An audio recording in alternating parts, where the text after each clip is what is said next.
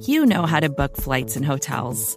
All you're missing is a tool to help you plan that unbelievable travel experience. That's why you need Viator. Book guided tours, excursions, and more in one place. There are over 300,000 travel experiences to choose from, so you can find something for everyone. And Viator offers free cancellation and 24 7 customer support for worry free travel. Download the Viator app now and use code Viator10 for 10% off your first booking in the app. Find travel experiences for you. Do more with Viator. They stenciled their and guitars with their names. And this was how Cyrus got sent to the school where they told him he'd never be famous. And this was why Jeff, in the letters he'd write to his friend, helped develop a plan to get even.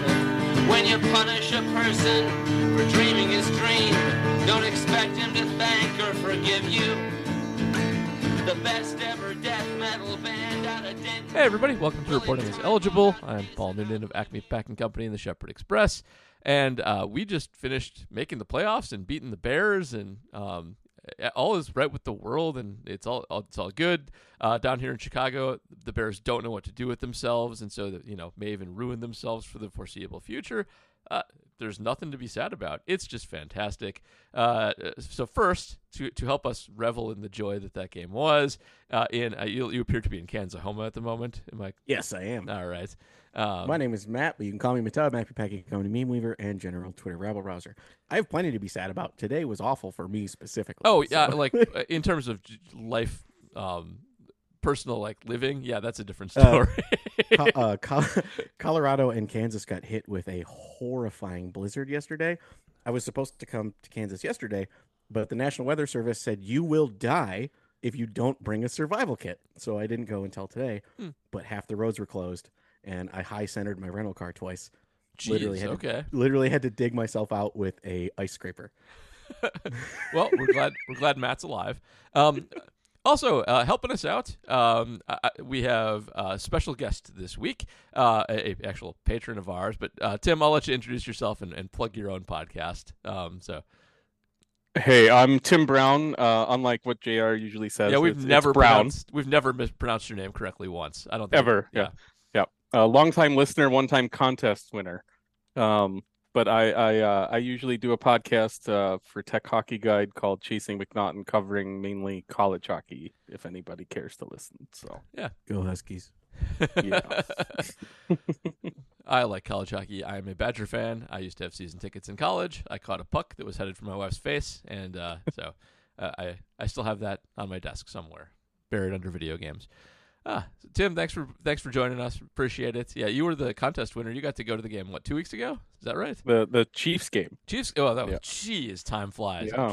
Yeah. that was More so long ago. ago. Yep. so long ago. oh man, I can't believe that was that long ago. All right. Yep. Um, well, uh, thanks for being here, and um, I think we could just. Th- there's not much like negative to talk about. The only thing that was really negative about that game was all sort of tangential things that slowed it down and weird things that made them not score. But like everybody was good, uh, especially all the young guys on offense and defense. And um, I think best place is probably just start with Love. He had five incompletions the whole game. Um, he was essentially great in all possible scenarios.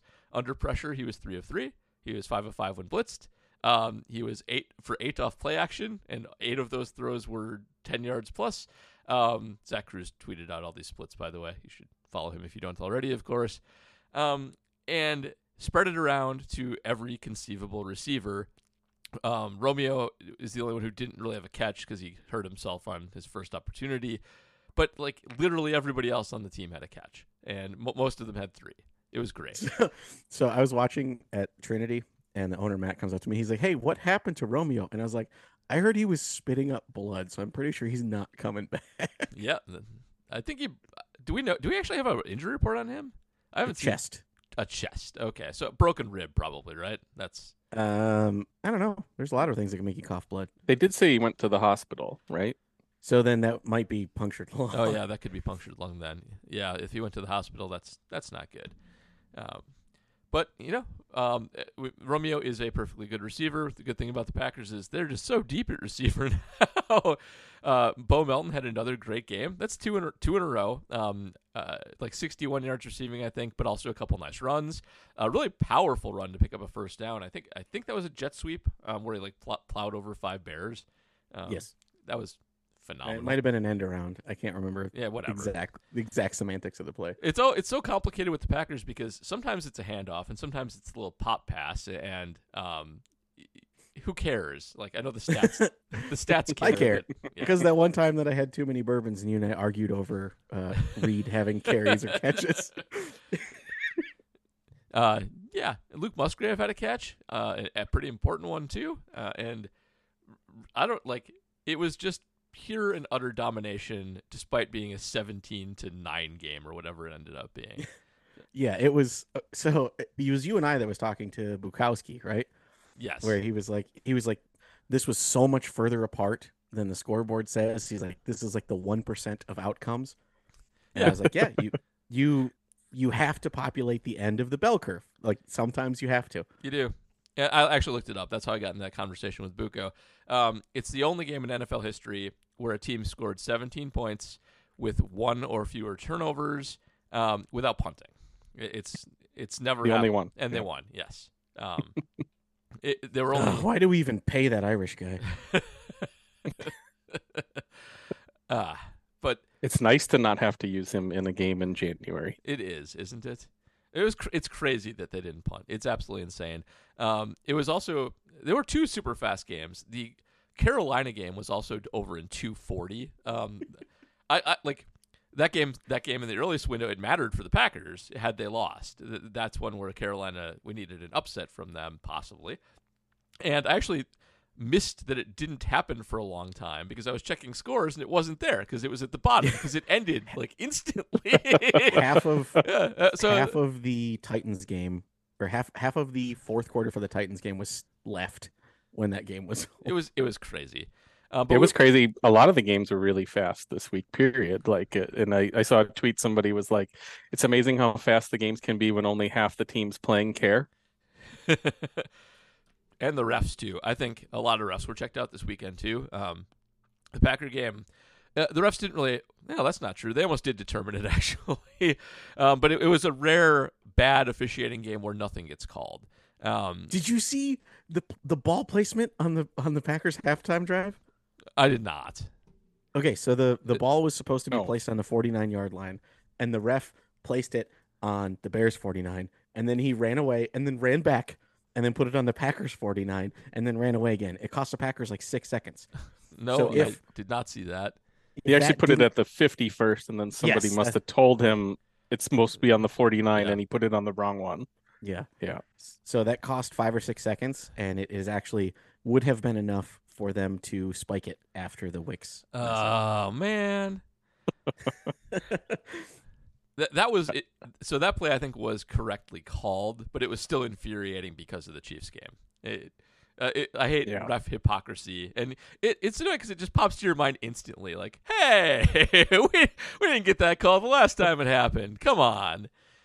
Uh, they were the refs. Refs were bad. Didn't cost us, but um, you know, definitely kept the Bears in the game. And I, I do so. Um, I don't think the NFL is above, um, e- e- especially selective video releases and the the drop the drop by um uh, by DJ Moore that was overturned, or I guess it wasn't overturned. They called it. It was the- confirmed. confirmed. It was confirmed. um, if you go to NFL Plus, which has the official game replays, um, that uh, that replay is not there. It is cut out of the game. Uh, it, it just goes to the next play instantly, right when he's about to cradle the ball in. You cannot get a high. You def- mean you mean when the ball falls out of his hand, hits the ground, Yep. and then bounces back up into his face? it's cut before the- that, actually. the You- you- definitive thing that yeah. shows that the ball hit the ground and Yep. he didn't actually maintain the process It of the is, catch. it is not there. They have not put it back. I went to see if they'd put it back when they posted all 22. They did not do that. yep.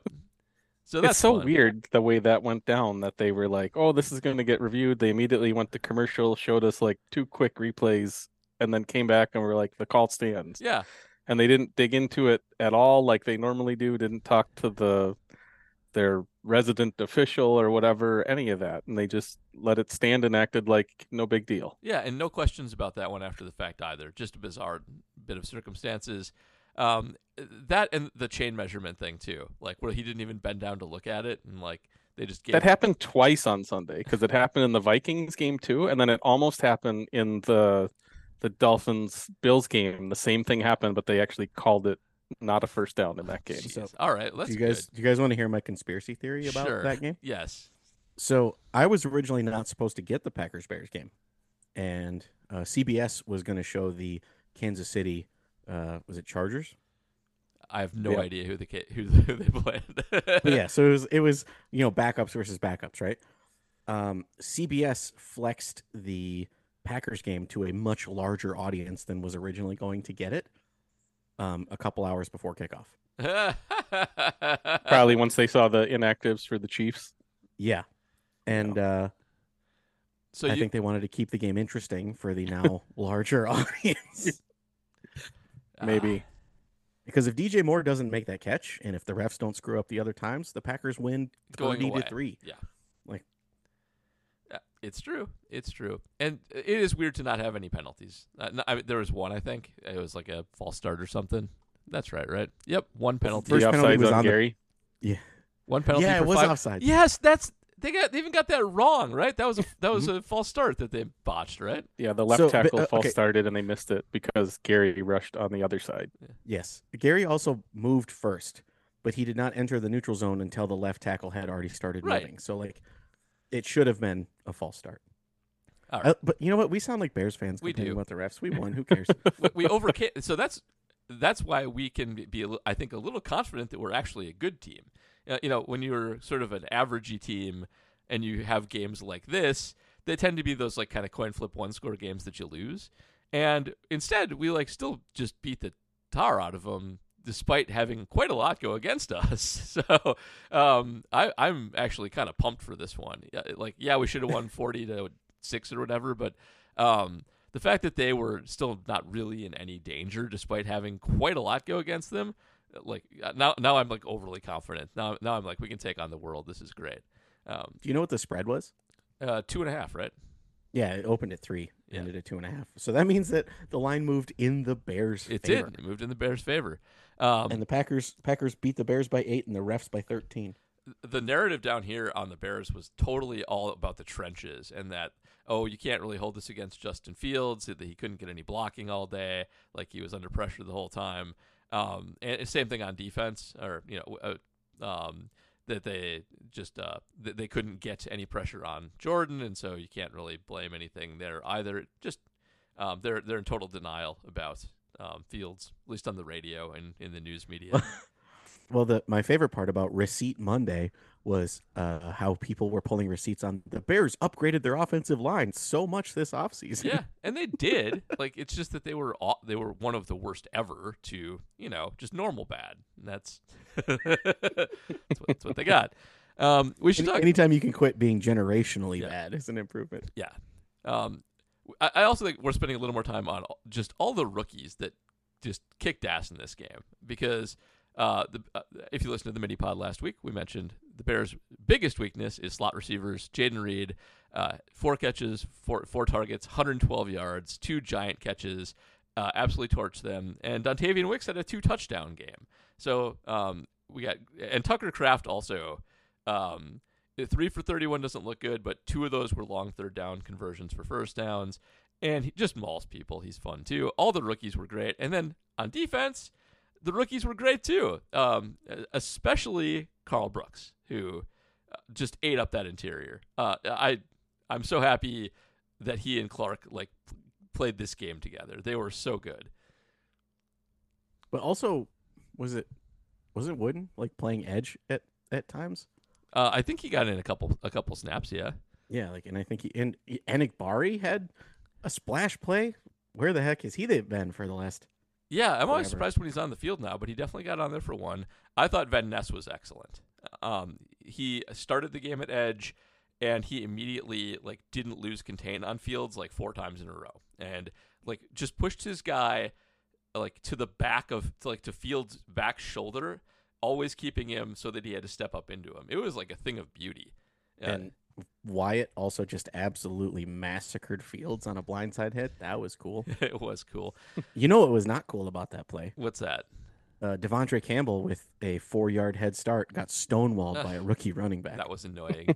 he had a bad game. That he is not good. he He's- has. It's now the olds, man. Now You that Eric help. Stokes is, is gone, I want I want him gone too. He's a liability. Carrington Valentine also had like the best pass breakup of the game, although he did get torched at first, but had the speed to make up for it. uh, should have caught it. Should have should it was a little awkward, yeah. Should have definitely caught it. Uh, right in the numbers. So a very drunken Tony Romo goes, "This play should have either been a touchdown or an interception. What happened?" Ah, I do still like Romo. Although I Oh, miss, I, I'm the I'm the only. I thought I was the only person that actually likes Romo, but I miss hyper analytic Romo um, when he used to like call things in advance and stuff like that. Drunk Romo is just fun, but not as fun. yeah. Well, Romo is, you know, word on the street is he's six Coronas deep before halftime. Oh yeah, I mean it's it's not hard to tell. He it's, it's out there for you. Ah, I don't know. Anything else to, to praise on the Bears game? I just feel like it was a party the whole time. I, I loved it. I, I really liked how they used Quay a lot, kind of as the spy, yet kind of doing like a run rush, but keeping contained. He was good. I, actually watched some Quay today. You're, he was uh, very disciplined in sticking with Yeah. Fields, not letting him get away and outside, and haven't seen that in a while. Um, that's uh, that was a very very good. Quay. Usually Quay's kind of flying all over the place. He is famous for getting himself out of position, and he did not do that at all this game. So yeah, he was excellent too. All the young guys up front, not just the rookies, I'd say, were were good. Gary's getting surpassed a little bit. what is the giggle? it's just funny. That's all. Guy Uh, it- gets paid and then suddenly isn't good. That's not like that's ever happened before, right? Oh yeah, never at all. He, did he get one in this game? He didn't, right? He got shut out. Uh, Nope. Quay got one, Karl got one, Kenny got one, Van Ness got one, and Devonte Wyatt got one. That's it. Kenny Clark's over under for sacks this game was 0.25. And I was like, oh, he at least got a half sack. And then they showed the replay, and I was like, oh, that was only Kenny. Yeah. Like, oh my god. It was. all right. Um, shall we talk about next week and Mike a little bit because Oh yeah. well, Um, it's like anything, Paul. It it is. It's football. Um, and uh, I've I've I read all your your Mike stuff, which was great. But I Okay, the comment section did not appreciate my Dude, McCarthy. you can't write for the comment section. but yeah, like I said, I said Christian Watson has a hamstring, and people are like, "Yeah, he's got two of them. What are you talking about?" I'm like, "Come on, man." comment sections are weird. Like I'm always surprised there's anybody in there now. Uh, I guess it's probably better than being on Twitter though. So what? am- Who am I to throw stones? Um, so D- Dallas is good, but not unbeatable. They've had a few stinkers this year, and they actually haven't been very good down the stretch. They've uh, only put up major points against some of the trashiest defenses in the league. Uh, I believe the, the last game that, the, on Sunday they played Washington, right? They lit them up pretty good. But uh, Washington is a absolute trash fire on defense. One of the worst defensive teams in the league. That doesn't count. Um, and uh, they I'm, put I'm I'm gonna put a lot of faith in your your analysis here okay, because you said that all the Bears have been quote unquote like good yeah, on paper. They've only been good against really bad teams, and that showed itself this week. So I'm I'm putting a lot of faith in this. they were good against the, they were good against the Lions too, and I think that's probably a halfway decent comp because the Lions, um, they they uh, lost to the Cowboys, of course, in the Decker game, twenty to nineteen. That was only a twenty point game against the, a bad Lion defense two weeks ago, and uh, the Cowboys put up twenty on the Dolphins of the week before that. Again, not a great game. Um, and they lit up some teams before that, but it was the Eagles who are awful on defense, as it turns out. The Seahawks who are even awfuler on defense, and Washington again. Um, so I think there's a little bit of fraudulence there. I also think the Bears would have been a lot better in this game had they had Jaylon Johnson. I think that hurt them horribly. Um, j- just to go back to that a little bit, um, the Bears tried to blitz Jordan Love early to get pressure on him, but Jordan, being the cool customer that he is, um, read it and went right after Jordan, uh, Jaylon Johnson's backup, and they basically stopped blitzing after that.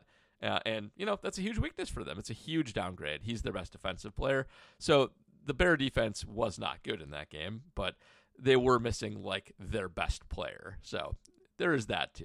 Yeah, injuries happen, but Also, Jaquan Brisker was not his usual self. he's not good.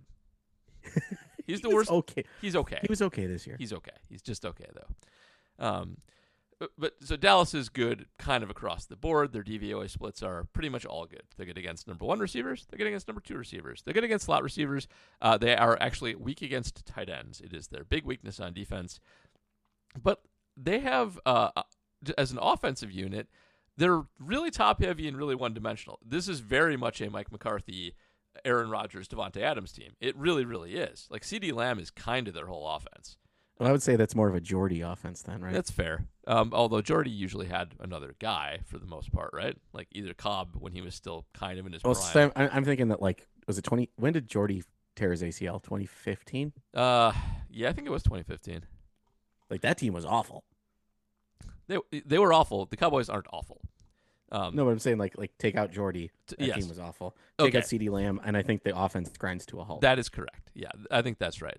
Um, he is everything to this team. Uh, their second leading receiver is Jake Ferguson, who none of you may know this, but he's Barry Alvarez's grandson.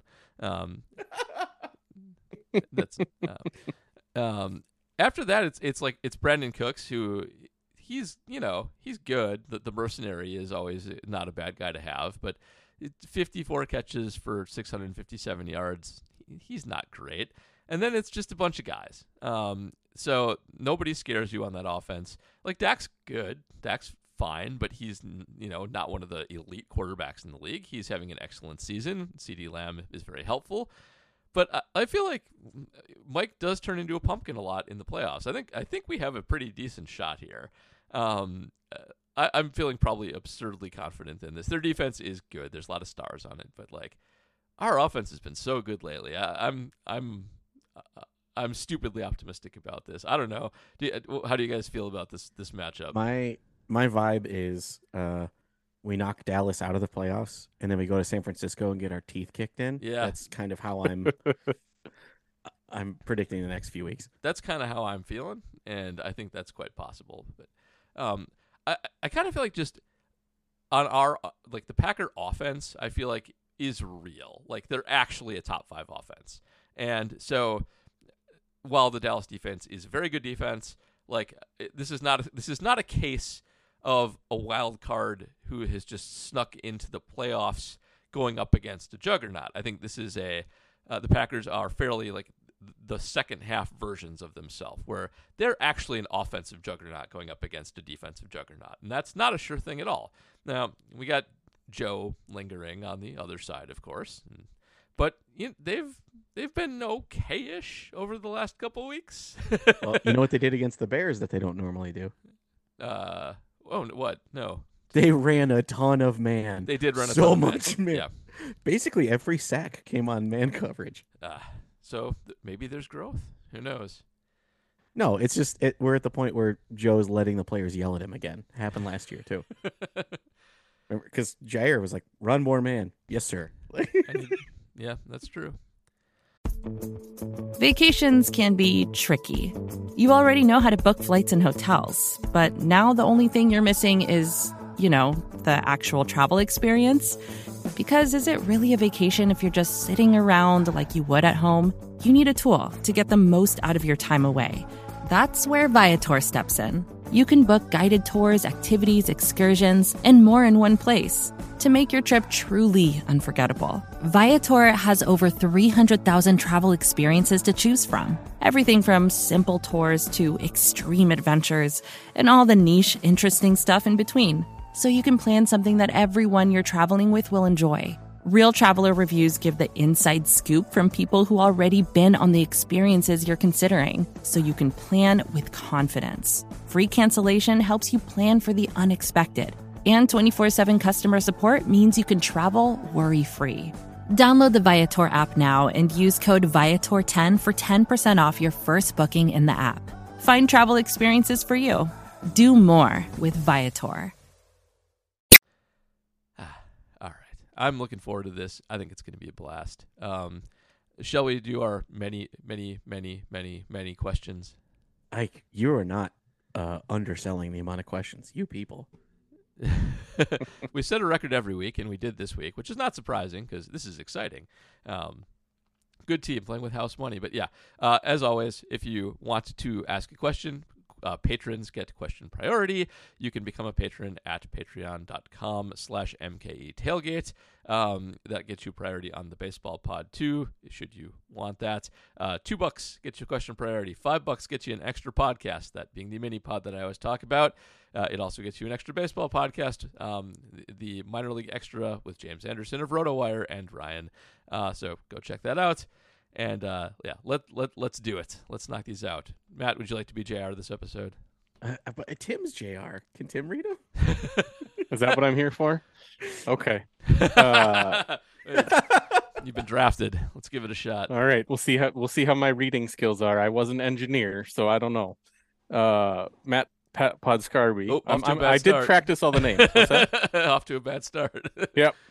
Uh, uh, rank the following pass catchers from best to worst: Romeo Doubs, Christian Watson, Jayden Reed, Dontayvion Wicks, Bo Melton, uh, Malik Heath, Luke Musgrave, and Tucker Kraft. so the whole team. All right. I mean, Heath Yeah. is last, right? Like, Uh, I think so. Yeah, Heath is last. I agree with that. I go Wicks, Reed, Watson, Doubs. No, Wicks, Reed, Melton, Watson, Doubs. Ooh, Oh, I forgot the tight ends. Uh, Yeah. they're, sticking, they're they're on the second line all by themselves. It's easy to miss. this is them. so okay. Uh, Wicks, Reed, Melton, Kraft, Doubs, Musgrave, Watson, Heath. I think you have Watson too low, even with the injuries. Um, uh, but I'm just I remember him doinking in the face like Jeff Janis. So it's yeah, I'm, okay, fair. Um, I I agree. So I'm on board with Wicks. Um, I'm on board with Reed second. I think that's still a little high on Melton. I will go Kraft above Melton, and I think I'll go Watson ahead of Melton too. Um, Wat- Melton has two good games, which is two, which is good. It's better than no good games. But Watson actually has quite a few good games, and maybe we'll. oh I'm again. I'm doing this literally as as catching of passes. Oh, Their pass catchers. I'm, I'm rating their catching of passes. I was just rating them in terms of how good they are. See, Mark, you got to be more specific here, man. Well, you get two two different metrics then. Um, so um, let's see: uh, uh, Watson, Melton, Doubs, uh, Musgrave, Heath. I guess. Yeah, I guess I, I like that. But that a lot of those guys are good, so that's okay. It's a good group. I, I think that you have a guaranteed one and two, and then there's like a lot of minutia in the middle there. Yeah, agreed. With a lot of different skill sets. You know, a lot of those guys do very different things. Like Romeo Doubs and Christian Watson couldn't be more different, but both have value doing various things. So, but Wicks is the best. Wicks, like he he moves like Davante Adams. He just does like every time, every single game, he is just smoking people off his release. Did you see the side by side of the slant? yes, it's against the Bears? insane. It's crazy. they look the same. They look like the same guy. We've had a lot of deja vu with this team. I mean, look how much Love looks like Favre on some throws and Rodgers on others, and Yeah. it's just crazy. Speaking of, what was with that like weird, like the almost intercepted wobbly floater? Did did his arm get hit? What happened? Oh, you know, I meant to go and look at that, and I didn't. And I, um, it sure seemed like it, his arm had to have gotten hit on it. But It was uh, the worst pass I've ever seen him throw. yeah, yeah, he was lucky on that one. Could have easily been picked off. Yeah, I think the only reason I didn't go back and look more was because it wasn't picked. yep. All right, one down, right. thirty-one to go. Patrick Okay, we- Detmer. You got to do it with the impression here, Tim. I'm I'm gonna try. I have four questions. Playoffs. Don't talk about playoffs. Playoffs. You kidding me? Playoffs? There. That was that? really good. it was good. Can't really answer that. I guess the answer is yes. Oh, except for Uh, the, except for the you kidding me? No, that's no. Yeah, in it's- in the pantheon of football memes, that's one, two. Did anybody ever stitch it together with Iverson talking about practice? Is that a thing? that Yes. okay. Um, specifically the uh, DJ Steve. What the heck was his name? Um, he called it Press Hop. So if you go to YouTube and look up a song called Press Hop, Okay. he made a song out of that. He also added in Ocho Cinco and uh, Tio All right, got it. I was, I was like, that has to exist because it's so obvious. But if it doesn't, we should do it. But it does, so never mind. All right. I guess the only thing I have to say about it is how crazy it is that we got here from where we were in like October. it, it's insane. We were three and six, and we didn't have Aaron to spell relax or any of that nonsense. So run the table, just did it. Everybody improved. I can't believe everybody improved. This is going to be such a great season to like look back on in the future too, when we have future young teams and people will say things like, "Oh, we need to sign a veteran receiver." Like, nope, 2023. No, you don't. No, you don't. Don't do that. Um, uh, the young teams. Uh, do you really think they're all going to come together? 2023. Ah, dang it. It's going to be fun. I'm going to use this season for ammo forever. I love it. All right. Jonathan Deal. I'm not someone who believes in fate or superstition, but the parallels between the start of Love's career and Rodgers, their stats, team success, and now Love is facing his predecessor's old coach and team he's owned. Uh, this seems a little too storybook to be more than coincidental thoughts. Sub question Where does this year rank in terms of overall enjoyment? Uh, for me, it has to be up there with 2010 and 2013. I think this is a for me 2010 was a big roller coaster and that's kind of what this has been. So I'll put it there. Yeah. Um, I think it's been super enjoyable. And yes, there was the down point, but uh, this was always like a low stakes year from the beginning. Expectations weren't that high. So um, what they've achieved has been, I think, super fun. And the downsides have been mostly learning experiences. I put it super like this is, uh, it's not completely there with the Super Bowl year, but like except for the Super Bowl, it's kind of on par. Like I feel like we won a lot this year. Like not just not just games, but like we just won a lot of good personnel battles and growth and development. And the, aside from Love's development, just there's such a strong foundation for the team. They should be good for quite a while. um, yeah, Love is that dude. Like he really is. That he is. Um, but it is coincidence, yes, and it, it's not. So uh, I appreciate the the fate like framing of the question, Jonathan. But I like I don't like the the whole like oh the Packers are destined to always have good quarterbacks things and the Bears are doomed. Like the Packers get good quarterbacks because they draft quarterbacks when people yell at them for drafting quarterbacks. And that has been the case for quite a long time now. And you know, we point out the point this out a lot, but when they had Favre, they also had Matt Hasselbeck and Mark Brunell and Aaron Brooks and uh, like other guys who weren't, and they had Kurt Warner through for a cup of coffee, and other guys who weren't quite as good, like Ty Detmer, but who were still pretty good. And when they had Aaron Rodgers, uh, the year Aaron Rodgers started starting, they drafted Brian Brohm and Matt Hasselbeck, and like when they drafted Jordan Love, they got yelled at for it, even though they draft quarterbacks all the time. And that's why they find them you can only find them if you've got a bunch of them that come through.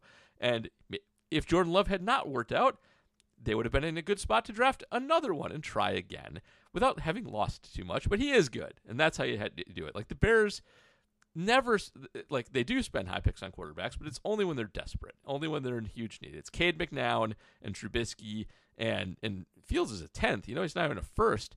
Um, but a lot of the, the, the pack, a lot of the, the a lot of the Bear quarterbacks that they bring through have been like Trevor Siemian in the sixth round or stuff like like uh, Nathan Enderle. I, I'm not going to name off a bunch of Bear backup quarterbacks, but it's always like afterthoughts at the end of the draft who played at schools nearby. Like that's the difference between the two teams. um, so yeah, not fate. This is good planning. This is the benefits of good planning. Sorry, I'm, I'm so I was looking back at the last Packers quarterback who was not um, drafted fairly high uh, in terms of like starter, and they picked Majkowski in the tenth round. Tenth round, yeah. Mm-hmm. And he still split time with Randy Wright. How bad was Randy Wright? He was really bad. he was all. I mean, he, he he quarterbacked some of the worst Packer teams of all time. Honestly, those '80s teams are awful. Yikes. All right. Uh, so on the uh, where does this rank for me? I think the one thing that I could add from my college hockey side is uh, it is kind of fun being the team with no expectations and overachieving. like that that is almost that's so much more fun than like expecting to win and winning. It's it's really fun being that team that just kind of comes out of nowhere and and is it when you're not expecting it. And that's been the best part about this year to me. Heck yeah. I was talking to my boss and he was like, "Hey, do you, do we have a chance against Dallas?" And I was like, "Yeah, I think we do." And then we're gonna just get murdered by San Francisco. And he goes, "That's okay." And then we both literally at the same time said we're playing with house money. Like that was Yeah. the- Yeah, this is how. Yeah, I had a I had a bear fan yelling at me on my Tech Hockey Guide Discord about stuff, and I was like, I don't care if we win this week. We made the playoffs. Like that's that we did way better than I thought we would. So it's awesome. It's like kind of the opposite of last year, where we still had Aaron and we did expect to make the playoffs and be contenders, but it was such a slog. Like it was just uh, expectations were just grinding down every week, and this is just the opposite. It's just such joy. All right. Morgoth 10. Woohoo! All signs certainly look good that Jordan Love is the guy. Hopefully that continues. If you had to guess statistically speaking, what are the percentage chance of a football team does what the Packers have seemingly done, have three franchise quarterbacks in a row without any stoppages or misfires? well, statistically speaking, they're the uh, first team to ever do what they've done. Yeah. with- in terms of age in the playoffs. So, um, let's see. There's 32 teams. The league has been around for. I like the Fermi estimation you got going here. This is good. Look, man, there's going to be a, uh, like I'm gonna have to make a Mandelbrot set to really. I mean, it's not. So let's first of all, uh, Jordan Love is not a Hall of Famer at this point, but let's assume that he is like at least close to that. Let Let's assume he's just plays at this level for like at least five or six more years, quite quite likely more. Uh, it's never happened before, so the odds of it are very very low, right? Like we've gotten two Hall of Famers in a row from a lot of teams. We had Montana and Young. We had us. Um, but I don't think anybody's gotten three, like even kind of three good ones. Usually there's some bad one in there at some point. So it's like kind of unprecedented, right? Like Right. so I'm legitimately struggling to come up with like a team that had three good quarterbacks in a row. It's uh, it's tough. Isn't it kind of hard to come up with any team that's had three like that good quarterbacks? well, I, like We're- okay, so Wa- Washington they went from Montana to 49ers. no no Montana played for Washington at the end of his career No, I played for Kansas City. or Kansas City. Dang, Yeah, dang it. Kansas City. Yeah. Okay. That doesn't help you Are you thinking like Doug Williams, Mark Rypien, and yes. who's the other one in there? Because there's they had like three different guys in all those Super Bowls Yeah, in the but- Gibbs, didn't they? None of them But were, they didn't have the longevity. They didn't, and uh, Mark Rypien really wasn't very good. Doug Williams was, but he was actually better in, in his younger days. He was just stuck on the Buccaneers for a long time and then excluded from the league. Um, a- and, like it's a hard question too because you probably should have some minimums of time spent. The Vikings actually probably had this happen. Uh, because they rifled through quarterbacks so quickly. Um, when they had Randall Cunningham, Daunte Culpepper, and what like Jeff George and Brad Johnson bookending them, Not And Warren. Moon before. and Warren Moon, yeah, and Warren, Warren Moon, Moon, there yeah. too. Um, but that shouldn't count. Like that's not real. They were each because it's not year. about it's not about like having that for a decade each, right? yeah. and also, like Warren Moon was 67 years old. at that point. he was he was 67 years old. How many Uh, Grey Cups did he win before he came to the NFL? Uh, like four. I was gonna say, like he was a a monster in Canada. Yes, Yeah. it was a lot. So I think the, the odds of this happening are like 0.01 percent. I think this is the first time it's happened in the NFL. um, so And it just Okay, goes to show how much it pays off to do the draft a quarterback when you don't need one. right? absolutely, Yeah. Also, like the uh, draft capital that comes from flipping quarterbacks was very helpful in the Ron Wolf era. yeah, it Yeah. was. Traded Brunell, traded Hasselbeck. Got him. We, do we get Ahman Green for Hasselbeck? Is that, or was that for Holmgren? Um, okay, Hasselbeck didn't Hasselbeck eventually become Aaron Rodgers? Isn't that like part of the what do you mean by that? was like Hasselbeck's draft capital was traded for something else that like led to Oh, I don't know. yeah, I think that there's like there's like some like six degrees of Kevin Bacon between Hasselbeck and Aaron Rodgers. I'm gonna look this up while you guys are reading the next question. We're racing. All right, we should do the. ne- We should move questions along though, All right. because man, Evan, not Tex Weston. I can't get over what Jordan Love and this offense managed to do this year. I'm excited for the Dallas game, but their Super Bowl window really opens next season. Obviously, replacing Barry with a more creative defensive coordinator is the is on is first on the agenda. But how aggressive can and should the Packers be in free agency over the next couple seasons to maximize their chances of winning while the wide receiver, tight end, rookie are on their rookie deals? Ah, so window does open next year. I, I think. I mean, it's kind of open now, but not really. Um, but there's still uh, they still have cap consequences next season, and so Yeah. um, I would say at least for next season, you that doesn't you don't want that to, to make that the season where you go out and spend money to plug holes. Um, I think that's probably a mistake. Uh, 2025, I think, is when you probably want to.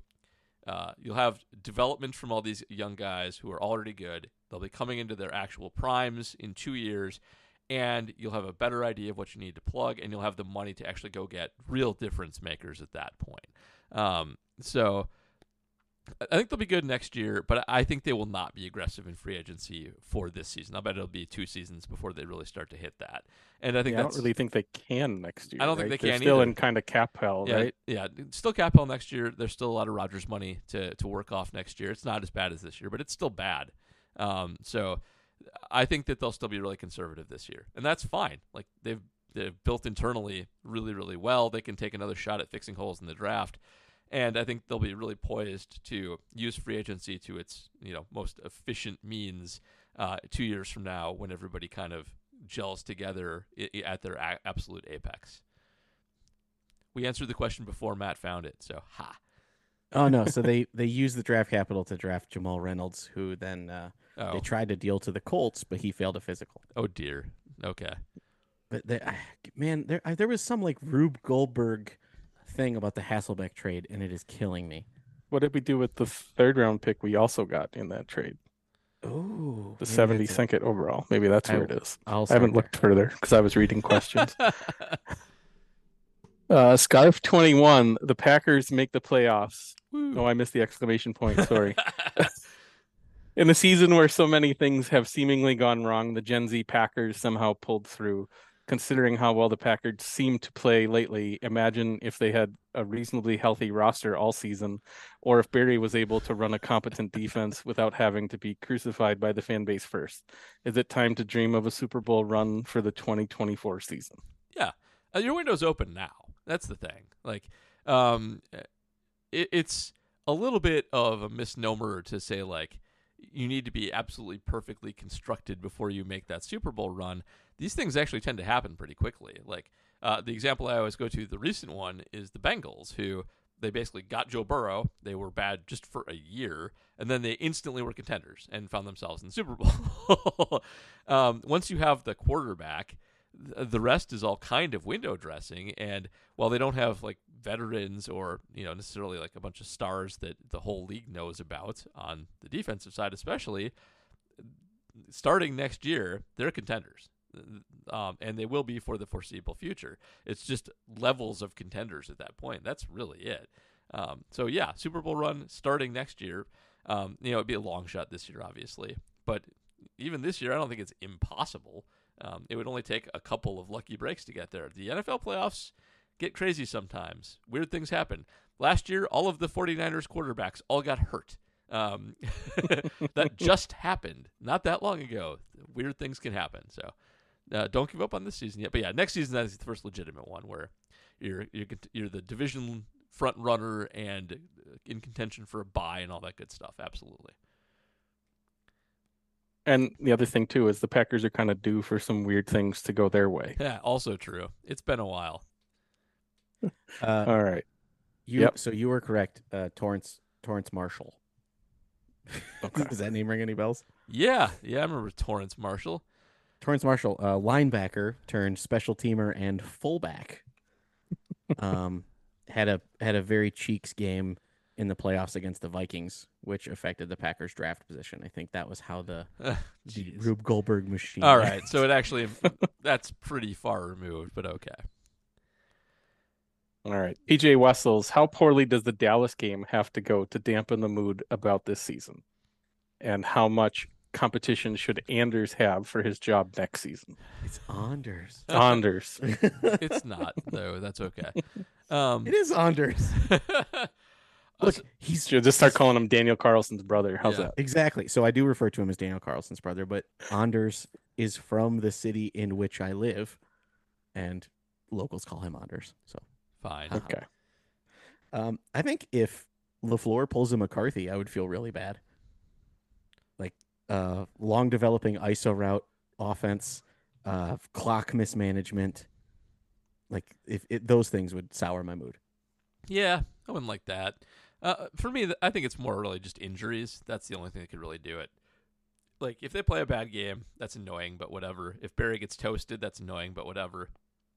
A weird, uncreative LaFleur game would not be good. I'm kind of with you on that. Short of injuries, I think that's probably the right answer. Um, and they should. All, you should first of all, you should always have kicker competition because kickers are cheap, and you can have a guy stand out there and kick field goals. And so, yeah, you should give him some competition. He missed too many extra points this year, like struggling with the easy stuff. Yeah, he's got a big leg, but um, you know, I know they won't give up on him. He can kick far. Um, there's some talent there, but it's always good to have a backup plan in case it just you know he loses it. What if he go? That's another thing. What if he goes out in this game indoors and misses like four kicks and they lose the game by eleven? That would be weird, but you know that. that would also be bad. I would be very mad at at, at Anders if that happened. All right. All right, Aaron Savage, did I get that one right? I don't ever remember hearing that one on the podcast he. Aaron he asks uh, pretty frequently, but I do not Okay. know how to Yeah. pronounce his last name. All right. Savage. Uh, non-Packers discussion topic. As a journeyman with modest success who never really got a shot to shine in a starting job, Tyrod Taylor is football Matt Stairs. uh, that's not bad. Um, is Tyrod? How many teams has he played for now? That's my only hesitancy there. Oh, a lot. Yeah, that's a good comp. Yeah, Tyrod's played for a lot. Uh, Tyrod only s- didn't start over Justin Herbert uh, because he had his lung punctured, right? Like that's what sent him to the Bills. I think that's right. Yeah. Like Minshew's Poor kind of guy. that guy too, but I think he's only been on three teams, so that's not. Sta- Stairs played for everybody. That's the thing with Matt Stairs. Um, yeah, yeah. Minshew's not been in the league long enough. Um, is Tyrod randomly Canadian by any chance? He is not. Um, Matt Stairs is. He's Canadian. The best hitter that Canada's ever produced. Um, that might not be. Not Justin Morneau. Oh, is he? Was just Morneau's Canadian too? Never mind. Justin Yeah. Morneau's way better I than mean, Matt that's a Stairs. that's a pretty Quebeco name, isn't it? yeah, Yeah. that it is. Throb Zombie. Knowing what we know now regarding Watson's continued health issues, the future prospects of this offense, especially the receiving core, and the upcoming running back contract situations, would you be would you have pulled the trigger on the Watson Taylor trade? oh man, No, that's a tough one. yeah. Like with with hindsight. With oh, hindsight, I think I would have. Ah, jeez, I don't know, man. I have a hard No, time. knowing that Watson was going to miss six games this year. I just have a hard time making myself trade a wide wide receiver for a running back, man. Especially one that you're going to have to pay for him to be around. yeah, Again, right? uh, I still don't think I do it, but I, it's a lot closer, and I totally get it. Um, I, I still think you can just find guys in the draft if you really want to, or even outside. Like Samkon Gado happened once, guys. This is not that hard. Jonathan Taylor's awesome though. Uh, Like you would be getting a good running back, and um, one thing one thing you could say about Aaron Jones. Aaron Jones is special. He is better than the average running back. He is definitely good to have, um, comparable to the average running back. And Taylor's in that same kind of category, but not as good. Um, so I still think I don't do it. I'd, I'd rather just gamble on Watson. Close though. Good question. And one of the nicer things about Jones being hurt as much as he was is that that it doesn't seem like uh Lafleur has been scared to play him more the last month. That's true. Uh, yeah, but the downside is, is we're getting the stupid correlation causation argument about twenty carries. Yep. Did you know that the Packers are five and one in games where Aaron Jones gets more than twenty carries? It also would be like Dylan's also hurt, and Yes. so He can't Yeah. hold a ball. His hand is broken. do we do we know when he's coming back? Because I would rather have Aaron Jones running twenty times a game for the rest of the season, and I don't want AJ Dillon to come back because he's he's worse. You you want to Demarco Murray, Aaron Jones? Uh, yes, I do. Uh, I want a bench where he can go sit with. Uh, where uh, I want a bench where Eric Stokes and AJ Dillon can hang out together with De'Vondre Campbell, and not get into the game. That's But what I, AJ Dillon's been decent the last. he month. has. He has been decent. However, he is not as good as Aaron Jones, not even close. So, if Jones is available in the playoffs, I don't want Dillon touching the ball ever. That's all. if Jones is hurt, different story, but he's not. and he's been good. It's been fun. All right, Scott wants to know. Uh, well, he has a theory. Or he doesn't have a question. He's got a theory. Okay. It seems possible Barry's strength is player development and getting everyone to understand and execute their assignments.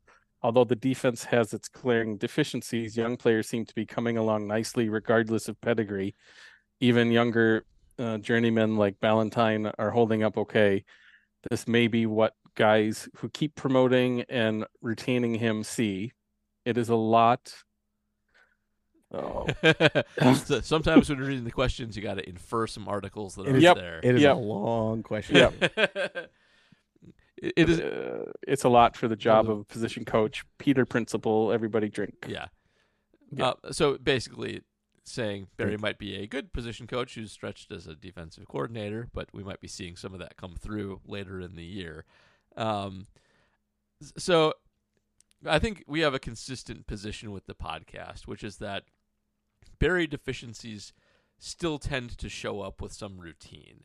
And while this last game was, it, it's hard to find too much that was wrong with it. I think that the Barry game plan was actually pretty good. It was executed quite well. The young players did well. There were still guys college open in the middle of the field a couple of times, and you know that's that's one of them. Um, and also he will occasionally just rise to the occasion. The problem is he's bad at adjusting back. Like uh, uh, you also, I don't know if you can run the Bears game plan against anybody else because the Bears are kind of a weird offense with a quarterback who can run but not throw.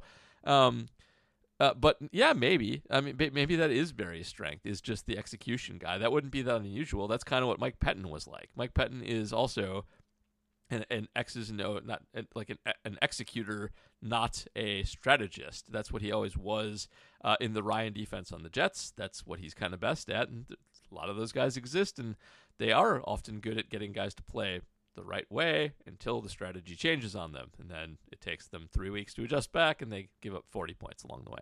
So yeah, maybe possible. If you want to have a, give a positive spin on Joe, that's not a bad one. JD wants to know, Paul, are you at all changing your mind on Bo, Bill Melton the same way you did Jayden Reed? No, well, Sub so- question: yeah. Rhyan or Runyan? Uh, Yeah, but didn't you just spend an entire podcast praising him as like, like he was good at his role, and he's good in this usage, and So all Bo that. Melton might very well be good, but it's different than with Jayden Reed. Um, I actually I, I'm adjusting uh, ROPS this year because of Jayden Reed and a few other guys. Um, the bottom line is like explosive numbers in college for what receivers correlate much better with NFL success over the last couple of years than the number of balls they catch. There's it's sort of like there's like a floor you should have on your catch percentage in college. It shouldn't be too bad. They call it the Semi Fahoko line. If you can go look up his catch percentage if you want. Um, but the fact, like Reed was super explosive, and that should have carried the day on his evaluation, and it did for people who got Jayden Reed right. And kudos to all you people who did that.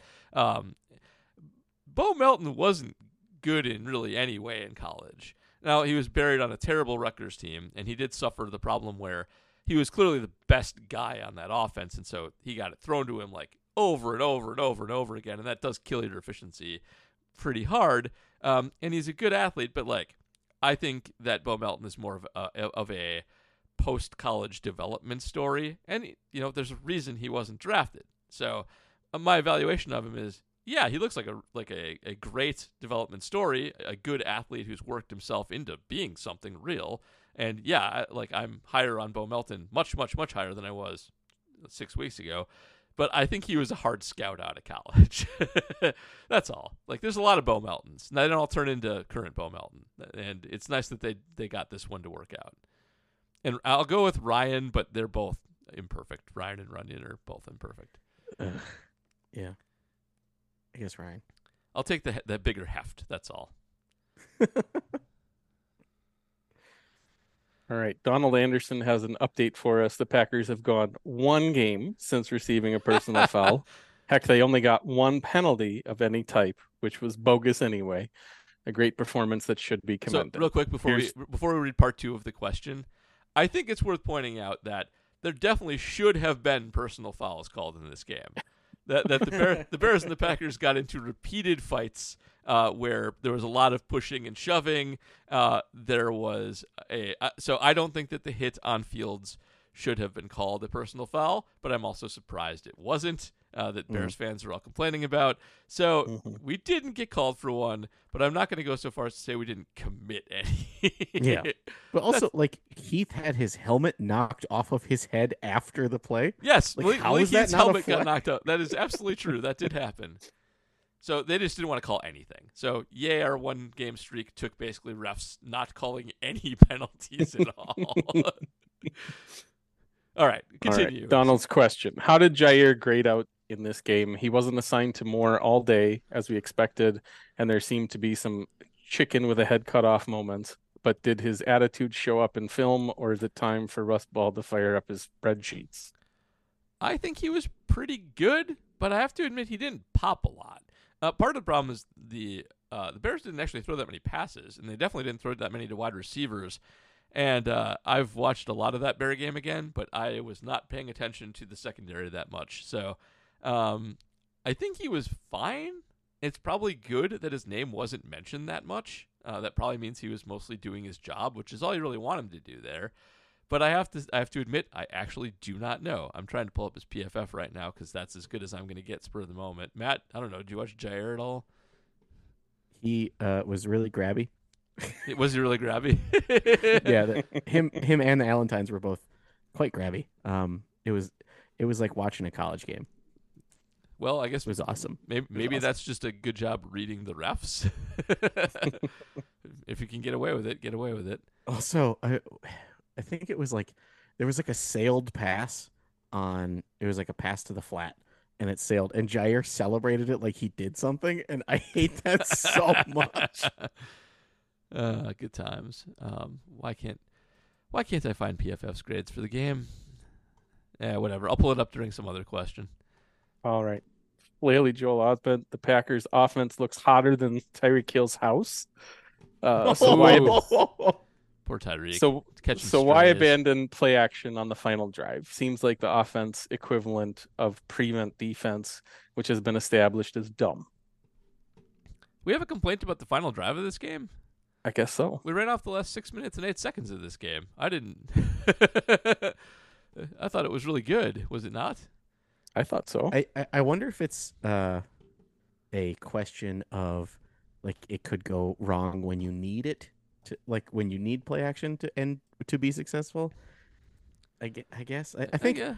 if Musgrave doesn't convert that third down, I think that we have a lot more concerns and questions and That's a good point, I suppose. So, um, it, so I guess the other thing is like when you are running out the clock, play action would conceivably work much better, right? Because a run is always possible. So there's that.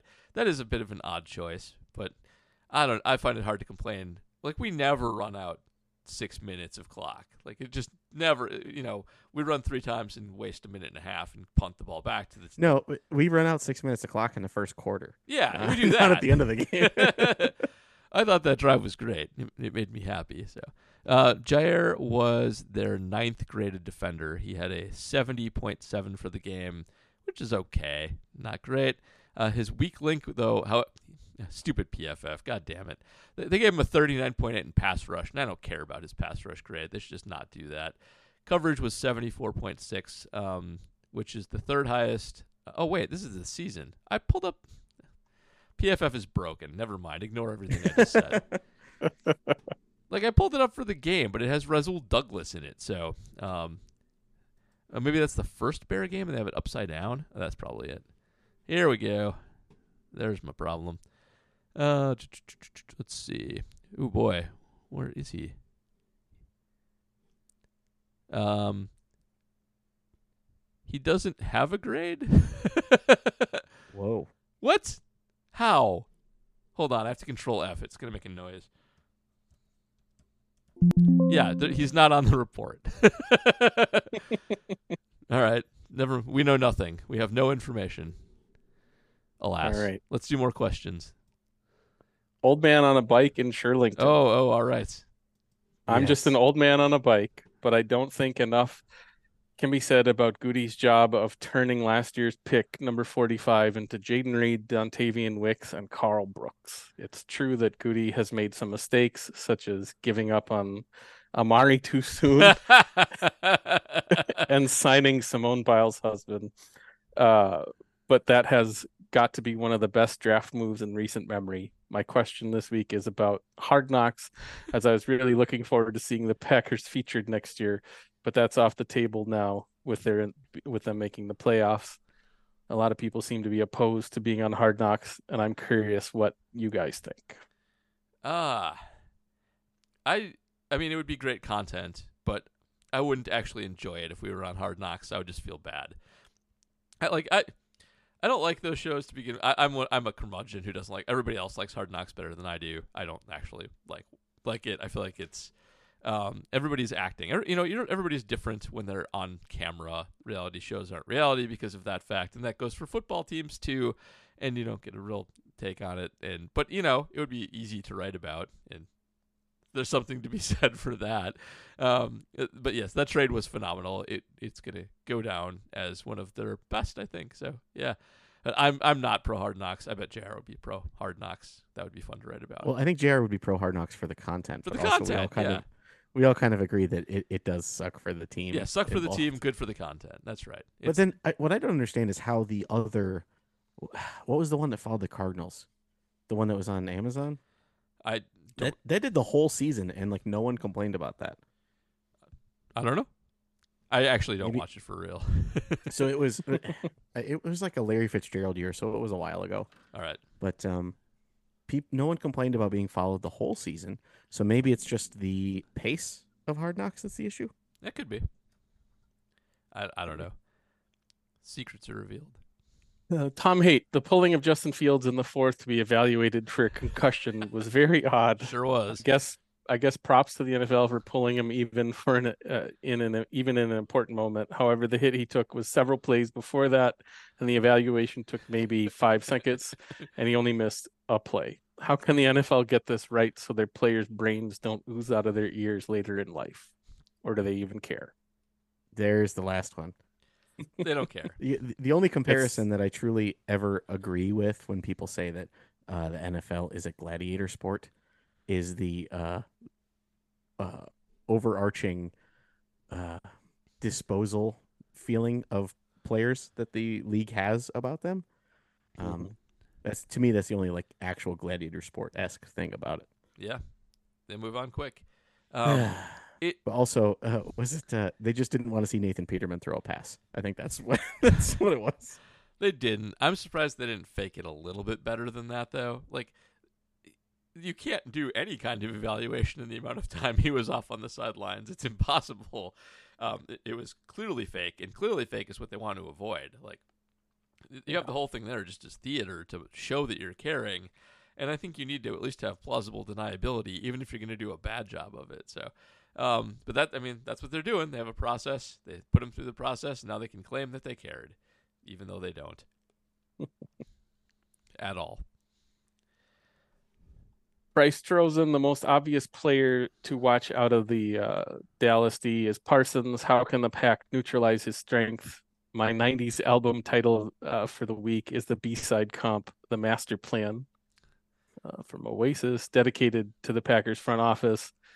I, al- I also have the song uh, Acquiesce, acquiesce. Acquiesce Yeah. uh, that has a lyric that describes the 2023-24 vibes. Because we need each other, we believe in another.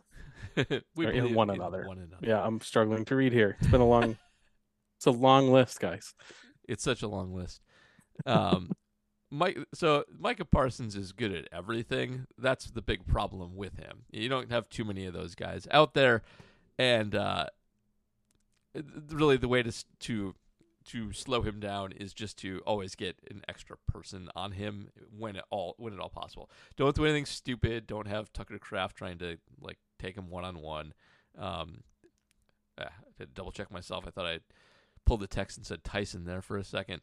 Um, but it's challenging. The whole Dallas defense is pretty loaded, and um, if you dedicate too much to one guy, you're going to get toasted by somebody else on the team as well. Um, so it's very difficult. He's fast, he's strong, he can win in multiple different ways. Um, and I, I guess maybe the biggest issue with Parsons um, versus the Packer offensive line. Uh, sorry, I'm trying to look up numbers at the same time I'm talking, which is a dumb thing to do. Um, is that he is very powerful in addition to being very fast. Like I would say he's more of a speed guy, but the Packers do run a little bit light, and he is capable of pulling off those bull rushes and getting interior pressure, like collapse the pocket pressure on you. Um, And that's what can really give this offensive line trouble. They're very good at pass blocking, but they are not the strongest line ever. So um, they should work to, to chip him. They should work to uh, make life miserable for him. But he's just a tough matchup. Um, you know, this is when you get the playoffs, you run into this, and it's difficult, and you just got to hope your guys hold up. That Rasheed Walker holds up, that Zach Tom holds up. If Zach Tom is okay, hopefully he is, uh, and uh, you know, um, that's why you, they get paid the big bucks. That's why they are ranked highly as well. But Parsons is special, so yeah, you try to keep him in check. Try and hold him. Don't let him wreck games, and, and hope you can hope you can do that enough times. Support for this show comes from Sylvan Learning. As a parent, you want your child to have every opportunity, but giving them the tools they need to tackle every challenge, that takes a team. Now more than ever, educational support tailored exactly to what your child needs can make all the difference. That's why parents have trusted Sylvan Learning for 45 years as the ultimate teammate in their child's educational journey, instilling in them a love for learning and a passion for reaching the next level. And Sylvan's Insight Assessment can identify gaps in learning and areas that could be of concern for your child. It's a 360 degree view into your child's learning that you can't find anywhere else and helps ensure that your child didn't miss something in school that might put them at a disadvantage in the future. And right now, it's the best price of the year at $29. Go to sylvan29.com to learn more and get your child's assessment for only $29. That's S Y L V A N 29.com. Another day is here, and you're ready for it. What to wear? Check. Breakfast, lunch, and dinner? Check. Planning for what's next and how to save for it? That's where Bank of America can help. For your financial to dos, Bank of America has experts ready to help get you closer to your goals. Get started at one of our local financial centers or 24-7 in our mobile banking app. Find a location near you at bankofamerica.com slash talk to us. What would you like the power to do? Mobile banking requires downloading the app and is only available for select devices. Message and data rates may apply. Bank of America and a member FDIC. Oh, we may have lost Tim. uh, MKE tailgate There we go. questions. Wait, what? This Ryan this and Bayview. Oh, it says MKE tailgate as the Yeah, question yeah, yeah. We know who it is, right? How many playoff games do the Packers need to win for Joe Barry to secure his job for next year? Uh, that's a good question actually, because I think if uh, if they win against Dallas, he's probably still done, depending on how the game goes. But like if they get to the NFC Championship game, that gets tough. I don't. Matt, do you think? He, what, what do you think the round is where Barry's safe? Very safe if they win the Super Bowl. Well, yeah, he's obviously safe if they win the Super Bowl. Anything That's less it. than that, that's it. You really? I, I think anything less than that, and uh, he starts to get looks by other teams. What if they're like good against the Cowboys and they play the 49ers and they have like a, another 13-10 49ers loss? Like I think maybe he gets he he comes back if that happens. Well, how much of this is about how much Matt LaFleur is actually involved in the last month in deciding things and pushing things versus like how much has he gotten involved versus what he was earlier in the year? In actually like holding the defense accountable and fixing things himself. Yeah. Um, Because if he's doing a lot of that, then it's not really about Yeah. Joe Barry anymore, and he's still getting fired Right. because he's not doing what he wanted, right? yeah, I mean, there's definitely a, a part of this where we just don't know internally. Um, it may have already been decided and they're just playing out the stretch. Um, but I don't know. Things do get tougher if they are actually good against elite level. First, I don't think it's going to be a problem. Ryan, I don't think you got to worry about it. Uh, I guess not making the Super Bowl and having good defensive performances is a little bit of a risk. Yeah. Not much, but a bit. All right. K times seven. Our defense looked formidable, rushing five against a quarterback uh, that can boogie. Uh, do you think we will try to keep the pressure on Dak or go back to a soft zone? I don't think I'm going to like your answer. uh, um, I do think the Bears are a special case, and that there is some likelihood that they go back to their sort of default look for the Cowboys game. That said, Dak's at least a little similar. He's obviously a much better passer than Justin Fields is by a country mile, but you're going to have to do some of the same things to limit his mobility. Uh, and just like the Bears, honestly, the receiving corps is kind of similar. Like uh, CeeDee Lamb is kind of a better DJ Moore, and uh, uh, Jake Ferguson is kind of a better Cole Kmet, and there's not much after that. So maybe this translates a little bit. Uh, maybe if you play a similar style, you get kind of similar results, and maybe they see it that way. Um, my only problem is this: like I feel like they always go back to their default, and uh, you know they beat the tar out of the Rams with Brett Rypien playing a quarterback who couldn't pass to save his life, playing a, a style designed to stop that guy, and then they didn't do that against Tommy DeVito, and they um, Baker's not the same thing, but they don't always learn their lessons. Joe gets dumb sometimes, so I will always bet on Joe being dumb. That's kind of my default bet, and that would be my bet.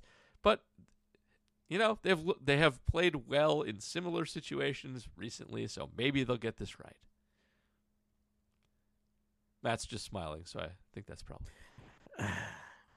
I just, I, I, I, I'm still in the in the throes of maybe Matt Lafleur is actually calling the defense, and Joe Barry is just a figurehead. I, I- I'm imagining that scenario, and it's just making me happy. So I think it- uh, even if Matt himself isn't doing that, it's certainly possible that he gave somebody else a little bit more responsibility.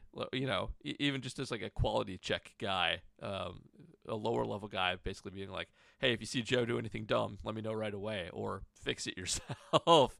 that kind of stuff does happen. Like when you lose confidence in somebody at the top, even if you don't want to fire him on Christmas, which is when we kind of all were clamoring for him to go, um, that often is a stopgap that'll happen. So you know that's possible too. They have been kind of better since then. Not great, but better. Yeah. Dutch Boy 5. What a difference a year makes. Going into last year's week 18 matchup was super nervous and the vibe was not good. This year much more confident, but also the vibe was so much better for the team. I think it also helps that it was Matt LaFleur's uh, one of better one of Matt LaFleur's better games. What say you? Rank his best 3 games this year. And Dutch Boy has Lions, Bears, Chiefs. Yeah. Uh, I think that's a fair ranking. Yeah, yeah, I think Lions is definitely his best game. yeah. Uh, Lions this- is. I agree with This was a shellacking, but also Bears aren't good. But still, it's a division rival. It's a must-win game. The scenario kind of puts it up for me. Yeah, I'll take those three in that order. yeah, Kansas City was good. It's hard to it's hard to disagree with that. Like the Vikings game was really good too, but it wasn't like a real game eh, for a lot of Yeah. reasons. So yeah, I think that's it. I agree with that. I have no changes to that. That that Chief game was a lot of fun to be at. Yeah. I'll say that. Ah, that was a good one. I feel like that was the first like real. Hey, maybe we actually have something here. Game of the year too. So that one uh, is even a little extra special. especially because that was right after the Lions game, right? Like back to back weeks, I think. Was that back to back after the Lions? Man, yeah, so. it was. It was. Yeah, you're right. Okay, so Richard Proctor, who will have worse clock management next Sunday, Mike McCarthy or Matt LaFleur? Mike, Mike will. Yeah, probably Mike. Yeah. I did has- try and play your your game. That was fun. Um, getting yelled at for trying to throw it. That was that was a nice touch. that was also back when Devontae wasn't good. Which game? Because so- I've posted both of them lately. Oh, you posted. Oh, the clock management game. The clock Crap. management one, yeah. Okay, no, I'm I'm talking about the uh, quarterback simulator. That's the That's my favorite. Ah, yes, because that one that's when we get punished for running. Uh, Aaron doesn't like that, um, or whatever kind of Aaron. Uh, i- i- but yes, um, cl- I love the clock simulator game. I think it really captures McCarthy perfectly. Matt has issues with the clock once in a while, but I, I feel like this iter- this Packers iteration is much better. And even like the weird thing that happened against the Bears wasn't like a clock management problem. It, it uh, well, maybe it was. Um, there was some rumblings that that play call didn't have an end zone shot. It was just outs, and just having outs is dumb. Um, but it's not like clock management dumb. It's play calling dumb. Like they actually were going to get a field goal there until until that happened. So, uh, but yeah, yeah, the only part that's time management is whether or not they should have taken the timeout Yeah. after the sack, right? Yeah, yeah, and I, I, I don't even think that that was that bad. Um, Yeah. I, I would in some instances rather have the extra timeout and 40 seconds gone than have one fewer timeout and 40 seconds there because you get a little more control at the end if you have the extra timeout in reserve, which they didn't, but they could have. Um, and McCarthy's just always bad on the clock. It's been consistent for like a decade now, and it just happened against Detroit. So uh, we know that one is still there and still lurking and can jump up and bite him very easily. All right. Ryan Ziegler, the more we learn about Redacted, Greg Jennings and his sister might have been right. Culture change is hard, but it seems that getting rid of Redacted might have been the best move this team has made in a long time. The energy feels good, and I'm so excited to watch football, uh, playoff football again. Why not us? oh man, today was rough for the people who follow redacted. Oh, he's Very so true. annoying. He's so so annoying. I'm so glad Yeah. he's gone. But also, I mean, he's annoying in a libelous sense. Yes, he is. uh, Or is it slander because it's spoken? I, I, I just say defamation. Cover the whole thing. Um, There you go. tomato, tomato. yes. Um. Yeah. I. He can't have been good for the locker room. Obviously, there are people who I'm just who in the locker room do like Aaron Rodgers. Like that's clearly the case. Like Bakhtiari is, is his bud. So it's not like he's like a total cancer, but it's got to be annoying to be around him. It just has to for at least some people. And always making it about himself. Always like it's all Aaron all the time. It's so nice to have him not on the team anymore. Vibes It's all redacted. So redacted better. all the time, Paul. Yeah. Redacted. And like, I, I feel like when we uh, when we had Aaron, he had some annoying parts at the end, especially, but at least they were kind of novel. And now he's like doing the same stuff. His shtick hasn't even changed. He's not even annoying in an interesting way anymore. Um, it, it's it's not good. I'm glad he's gone. The Jets can have him. Um, it, it's just so much more fun. Like this is so much better. it's Can, infinity. can you imagine him dealing with the young receiving corps like No, after a drop and all that stuff? Like it would have been terrible. Yeah. He would have been instantly. Uh, think about how the first part of the season went. He would have been instantly demanding like Lazard and Cobb back and forcing them the ball in traffic, and uh, this never would have happened. He would have stopped this entire development cycle. Thank God he's gone. All right. Rob Regis, which division rival is primed to give Green Bay the most trouble going forward, given that we have our long term quarterback uh, ostensibly figured out and the others don't? It's a good one. I mean, if the Bears take one of the two blue chips, yeah, they'll screw it up. I, I'm confident that they will find a way to screw up their decision. Until I actually see it, I agree with that. And it's not even like those are sure things, which wouldn't even necessarily be their fault. But um, like people have concerns about Caleb Williams, and he had some weird games down the stretch. And I will tell you, I know Drake Maye is the consensus, um, uh, one of the two consensus anyway, and he, looks great when he plays. He has not completed a super high percentage of his passes at North Carolina.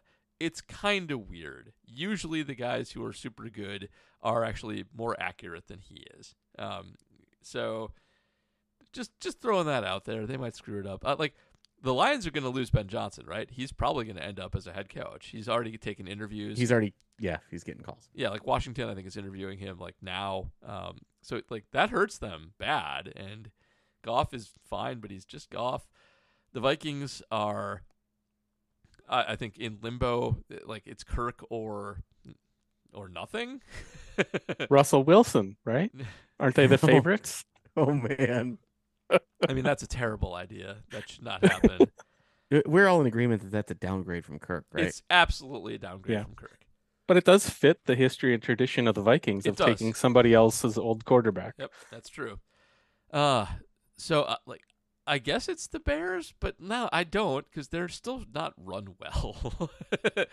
um, I, I don't know. We're just in a good spot. They all have glaring weaknesses. I think the Vikings are still the best run team of the three, but they're just they needed to do the quarterback thing. Like they actually need to like suck and get a quarterback, or somehow accumulate a bunch of draft capital and get a quarterback.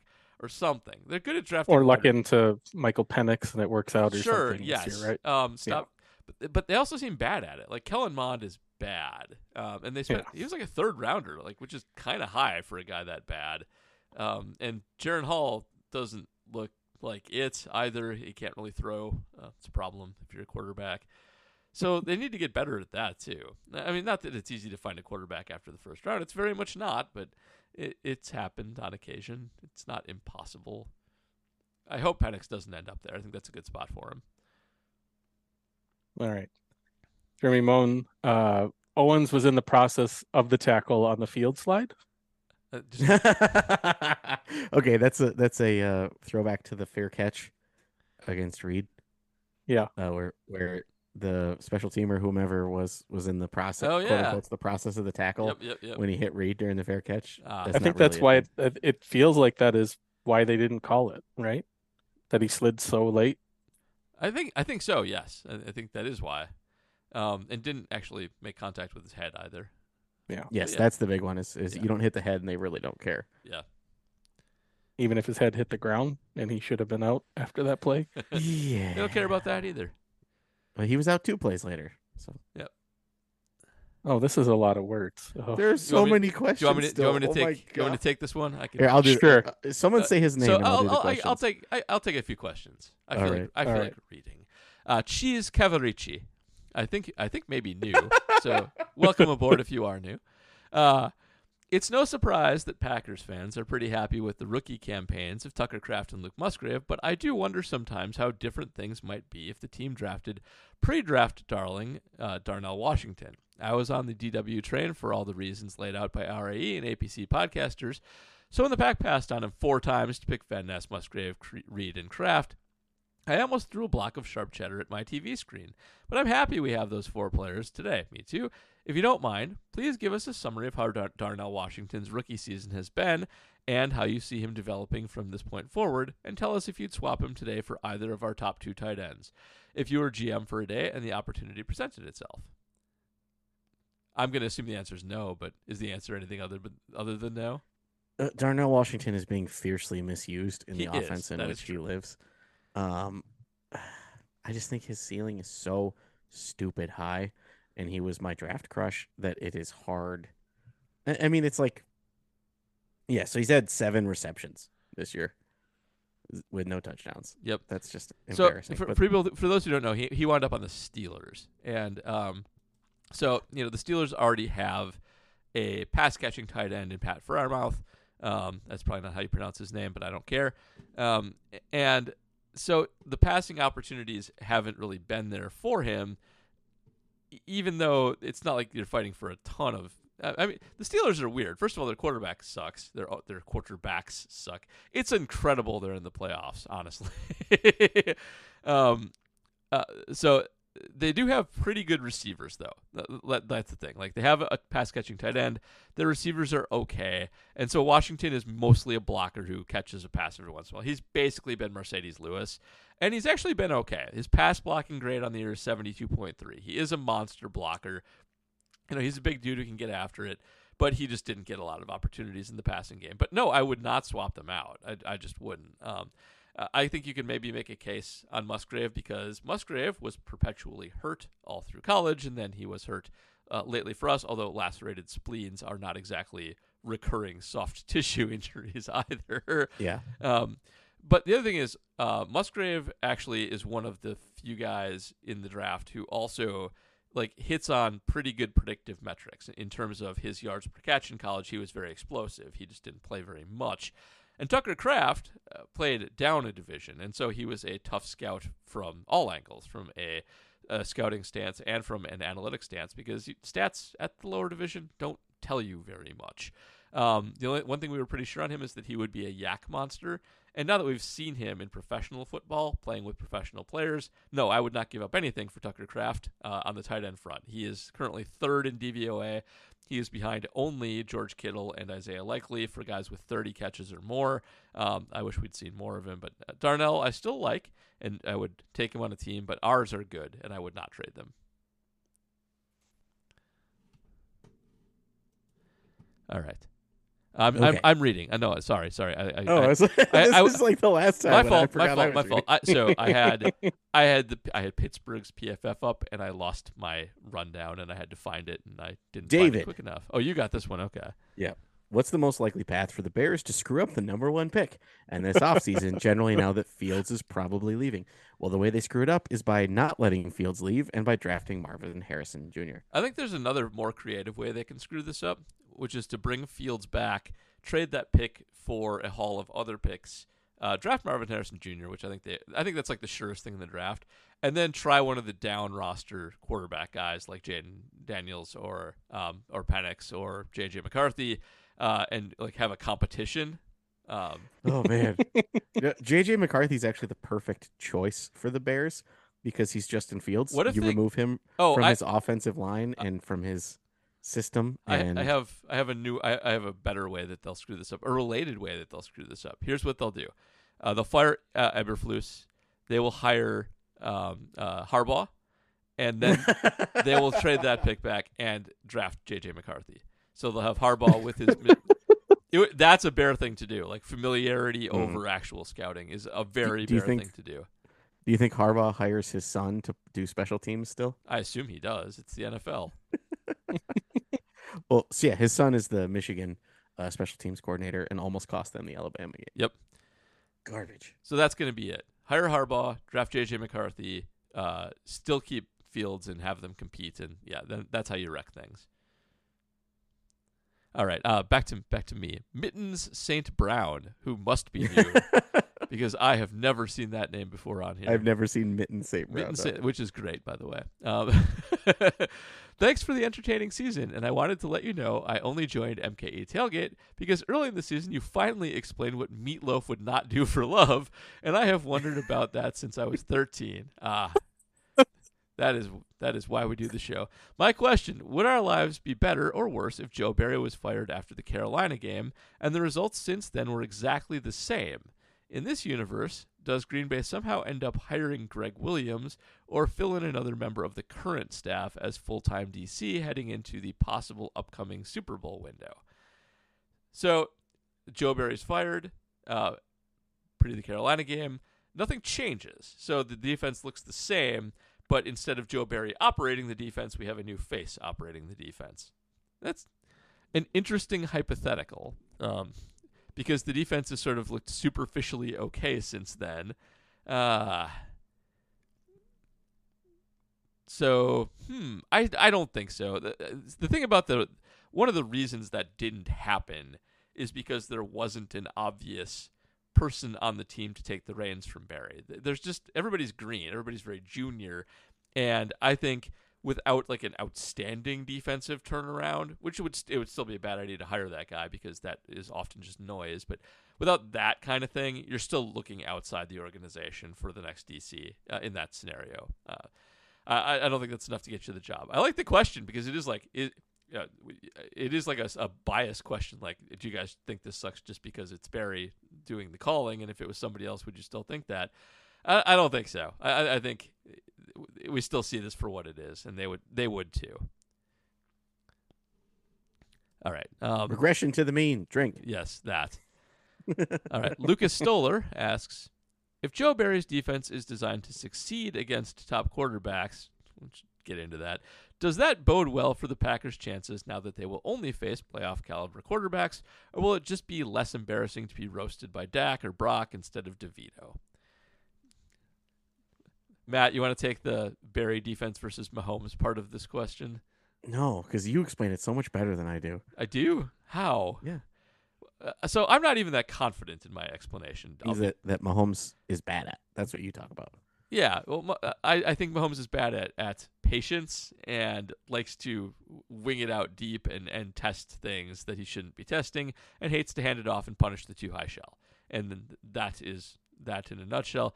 But like, Mahomes isn't that dumb. I think a lot of it is just kind of luck and that the Chiefs this year especially don't have good weapons. Like it's easy to shut down the Chief receivers because the Chief receivers blow. Um, they're all bad except for Kelce, and you know even he got his a little bit in that game. So Yeah. um, I, I think that might be overstated a bit, even though it does. You know, they've had good success against Mahomes. It, it's true, but sometimes that happens. Like in baseball, we often have a thing where like it seems like a hitter, a bad hitter, owns a good pitcher. But it's it's just noise. It's just like that guy got lucky like four times in a row against Greg Maddux, and it looks like he owns Greg Maddux. But it's like no, you know, enough iterations, crap like that just happens once in a while. I think that's more what it is. But um, uh, So this is where you just go. Joe Barry owns Greg Maddux. Is that is that where we're going? with basically yes, that's correct. So Well, uh, I will admit I've watched a ton of Chiefs games this year thanks to my daughter. Oh really? Okay. Uh, is your daughter a sh- big Taylor Swift fan? she is very much There so. That's is. why she loved going to the game.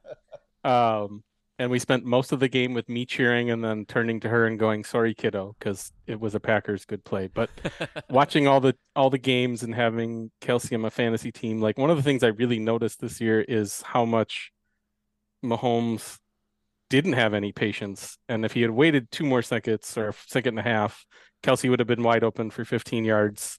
But he was rushing it to somebody else or taking the long throw or whatever instead of waiting for the play to develop. And I think some of that's because his line hasn't been very good for him this year, and he's just uh, not patient at all. I don't know. All right. Well, maybe maybe there is something to that then. Um, little little Aaron and Patrick there sometimes.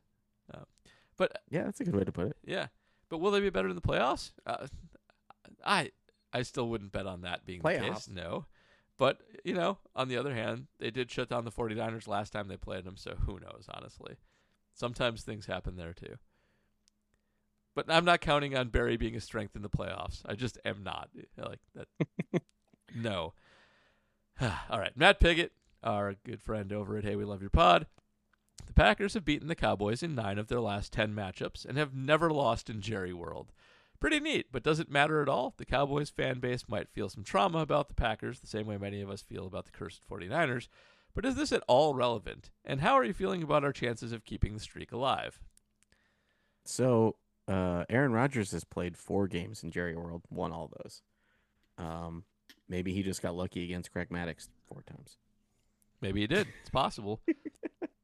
Also, one of those games was against the Steelers, so it's it's not fair. I don't think history matters very much here. Um, it's a, first of all, the Packers are all new. You know, like this is a very different team than the Rodgers teams that have been there lately and not lately. Um, it's also a very different Cowboys team than at least some of the last versions that we played there. So uh, uh, stuff like little streaks like that, um, I don't think matter too much at all. Uh, I will say this: I think that the Packers are generally speaking better outside of Lambeau than in it. Um, maybe that won't be true in the post Aaron era, um, but I do like the weather controlled environment for a high octane passing offense. So there there is that, if nothing else. So I don't know anybody. uh, Vegas thinks it's going to be a shootout. Over under is forty nine. Nice. That's probably So- good for Green Bay, honestly. I, I do love seeing Cowboy fans talk about trauma when what during Favre's time the Cowboys were the team that we could never get past, right? Yeah, that was Yeah, our At least the over the hump team. beginning. but that's the thing is, uh, you see, we mostly interact with rival fans on Twitter, which is a website that is full of children. Yeah, yeah. so, uh, well, like, do you guys remember uh, when Kyler Murray was a rookie and they asked him why he wasn't a Cowboys fan because he's from like the greater Dallas area? And he was like, Yeah, well, when I was growing up, the Cowboys always sucked. And people were like, What? No, the Cowboys were great. Oh my God, he grew up in the 2000s. Like, yes, indeed. yeah. The other thing about so um, we th- so I'm old, and I remember those Cowboys teams for the, the Aikman, Irvin, Emmitt Smith, awesome defense, Deion Sanders Cowboys teams were unbelievably great. They were fantastic teams. They knocked the Packers out like three years in a row.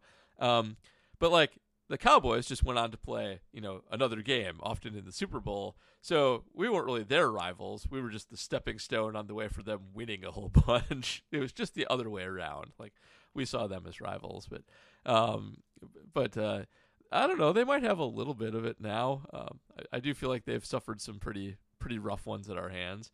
They also beat us in more points, ninety nine. Consarn it. They were the they were the ultimate victors of that stupid team. All right. Um, let's see. Max Board, who also might be new. I don't have we had Max before. Um, you know what? When you don't read the questions most of the time, you don't always catch all the names. Ah, uh, Quay Walker was asked, "What was different about this game?" And he said, "I just feel like we bought in. It, we bought into the plan. A lot of guys didn't come in here with a different mindset. We don't like that call, or whatever the case might be. Just buying in, controlling what we can control." Could that mean that players were freelancing and leaving holes where Barry couldn't have possibly anticipated or controlled? If that's no longer the case, is it possible the performances against Minnesota and Chicago are more replicable than we thought? Provided the clip from Quay, but we can't play it because we're on a podcast. Um, maybe. Matt, why are you staring like that? I'm just okay. Like players don't buy in if they don't believe in the system. Right. And like, oh, we don't like that call or whatever the case may be, just buying in, controlling what we can control. Um, that just sounds more like he takes players' opinions into account nowadays, like he did at the end of last season when he saved his job.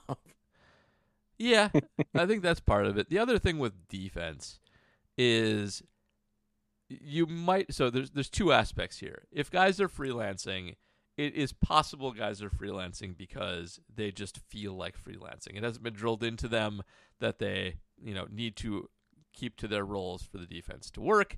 Uh, maybe uh, what Matt just said is true that they're not believing in the defense altogether, etc. There's another part of this too, though, which is uh, if your teammates fail enough in their responsibilities, freelancing starts to happen to cover um, the gaps that they leave. And most of the time with bad defenses, that's kind of how things trickle out of control. It's that you'll have one linebacker who's just missing his responsibilities, so the safety cheats up to cover for that guy missing his responsibilities, and that eh, that area gets picked on, and it just kind of spirals out of control.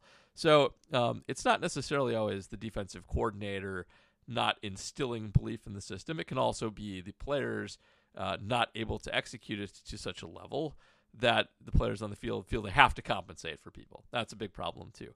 However, I think this defense is pretty talented, and I don't know. I think that Quay Walker quote does raise a lot of questions too, um, and and I do also wonder like what is the Jaire Alexander context uh, in that quote as well because he does like to freelance and he will get himself out of position, and I wonder a, a little bit if that's part of what's what's being contemplated there because this was Alexander's game back post suspension. And I do think he did play his role a little bit better than he typically does. So that too. It's complicated is the long answer to that. Calm down, Facebook status 2008. Yeah. All right. Matt, would you like to read The Danish Cheesehead? Yes, I'll read the Danish cheesehead, but also I want to bring up the fact that uh, one of the raffle prizes at uh, Trinity th- during this game was a Wisconsin Kringle, which I have never seen in person. Oh, That really? is so freaking big. Oh my god! How big was it out of curiosity? I want to know how authentic it was. Like a tire? Um, it was how can it was probably like if if it was a circle instead of an oval, yeah. it would have been a, like a 12 inch diameter. Oh, yeah, that's about right. Okay. Yeah, that was real. Yep. Okay, uh, Dan- sorry, the, sorry, the, the Danish put Right, that at the front of my mind. They're very similar pastries. I gotcha. D- well, I thi- isn't it? Da- Is it technically a Danish? I.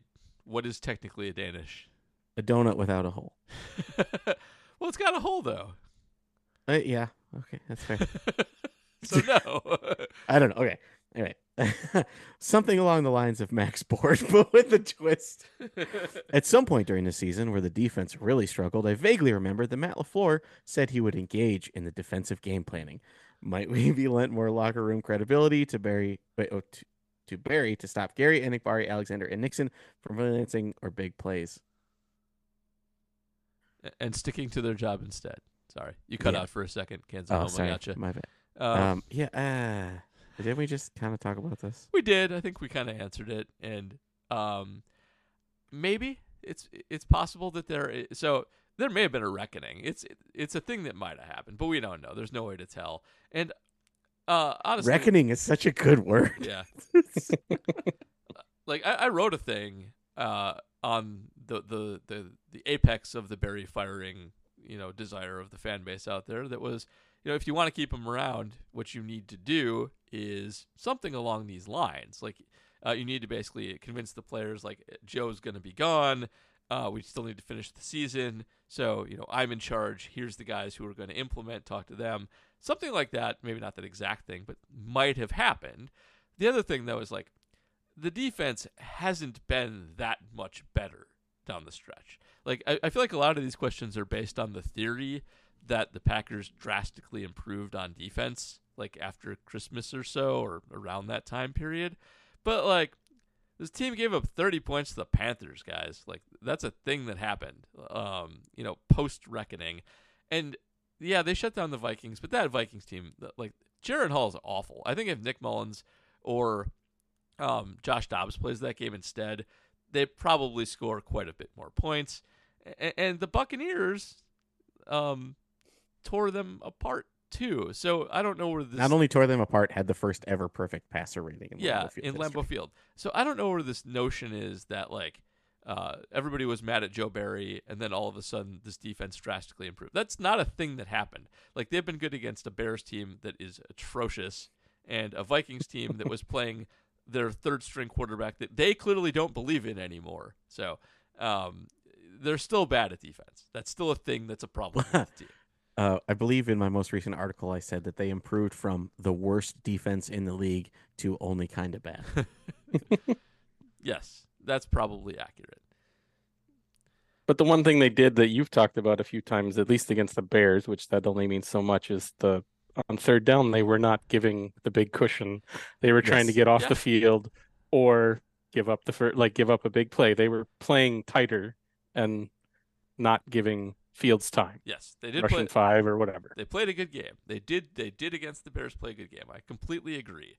My my big problem is that they do it sometimes. Like the Rams, they also played a good game. They played a very similar style game. I want to. if they do it against Dallas, uh, then we'll have more to talk about. But we'll it's see. true because the Bears only mean so much. That's right. Ah, All right. Rob Regis, our last Patreon question of the week. Does this team need to add to the wide receiver room given Watson's inability to stay healthy? I mean, I would love a, a true deep threat that's not just like Bo Melton. right. Um, But- Bo's, Bo, Bo can run fast, but he's not like a outside burner. It would be nice to have like a, a Watson light of some kind. That would be good. Hey, I think MVS is going to be a free agent. No, no, no, no. Absolutely not. He's cooked. I like MVS. I think he did well for himself, but he's cooked. Also, I very much like MVS the person. Yeah. Like, like he's a cool dude, and I like his dogs on Instagram, and so I I root for him. But yeah, I don't want him back on the team. Uh, And uh, the thing is, also, like, there's not really a place for another backup wide receiver. Like, ideally, you would want, like, starting Watson, you know? Uh, or uh, just a random extra roster space where you could have, like, a backup guy, like you have kind of Melton and Reed, you know, teamed up. And Wicks is an all around guy. He's not a deep threat either. Um, but I don't really think they need to add to the wide receiver room. They have a ton of depth. They certainly don't need to do it with a veteran. Uh, like you can grab some late round burner and just see if you can plug him in as a you know a nine route guy every once in a while. Maybe a guy can return kicks or punts or something too. I don't know. Um, but the wide receiver room, I think, is the last of our worries at the moment. Like they're fine when they're hurt. They've done great. So, yeah, You no know, need. Jeff Janis is just like retreading tires in Tawas, Michigan. He's just waiting there for that opportunity to saying. pop up. All right. Um, I think we could probably call it there. Yeah. Yeah. Screw blue sky. I like Blue Sky, but man, we got 30 Patreon questions and we got to get this done and Holy edit buckets. and stuff, and it's already late. So, ah, all right. What do you guys, uh, before we go, first of all, Tim, you want to plug your, your pod one more time? Yeah, sure. So uh, I've got a website, Tech Hockey Guide, and then the podcast is Chasing MacNaughton. Uh, for all of you that aren't really hockey fans at all, I still recommend going back and finding an episode we did in December called Matriarch. We interviewed the 90 some year old uh, wife of Michigan Tech legend John MacInnes um, and had a really good time just talking to her about everything. So that was cool. Nice.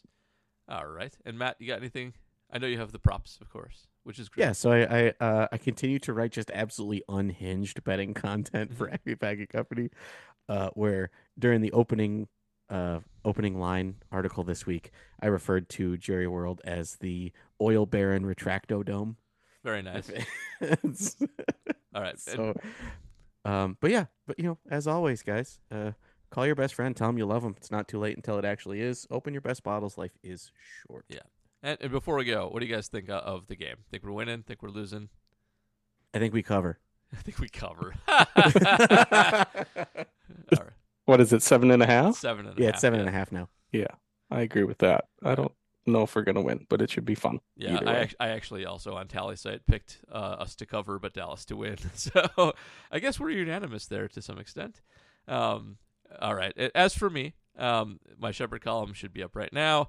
I am the regular season champion at uh, Tallysight, which is where all of Welcome to the club, friend. Yes, all of the SB Nation and uh, various other sports writing outlets uh, force the writers to make picks against the spread, or uh, you can do a whole bunch of different things. I always do it against the spread and the money line uh, every week, and I had the number one performance, so uh, I put no effort into it whatsoever. I'm not good at picking games, but like there's guys for the Athletic, Mike Florio's on there, so I beat all them at, at picking games this year. So yay me.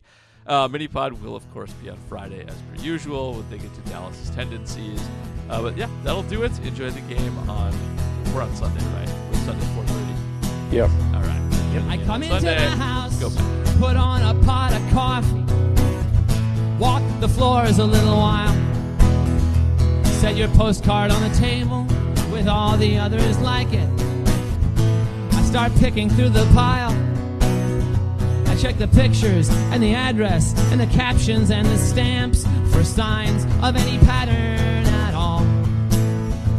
When I come up empty handed, the feeling almost overwhelms me. I let a few of my defenses fall, smile a bitter smile. It's not a pretty sight to see.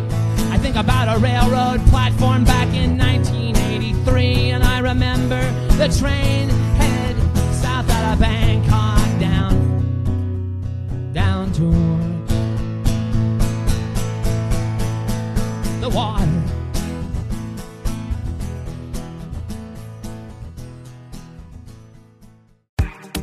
Claude 3 from Anthropic is your one stop shop for enterprise AI.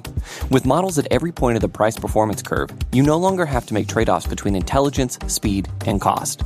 Claude 3 Opus sets new industry benchmarks for intelligence. Sonnet strikes the perfect balance between skill and speed. And Haiku is the fastest and lowest cost model on the market, perfectly designed for high volume, high speed use cases.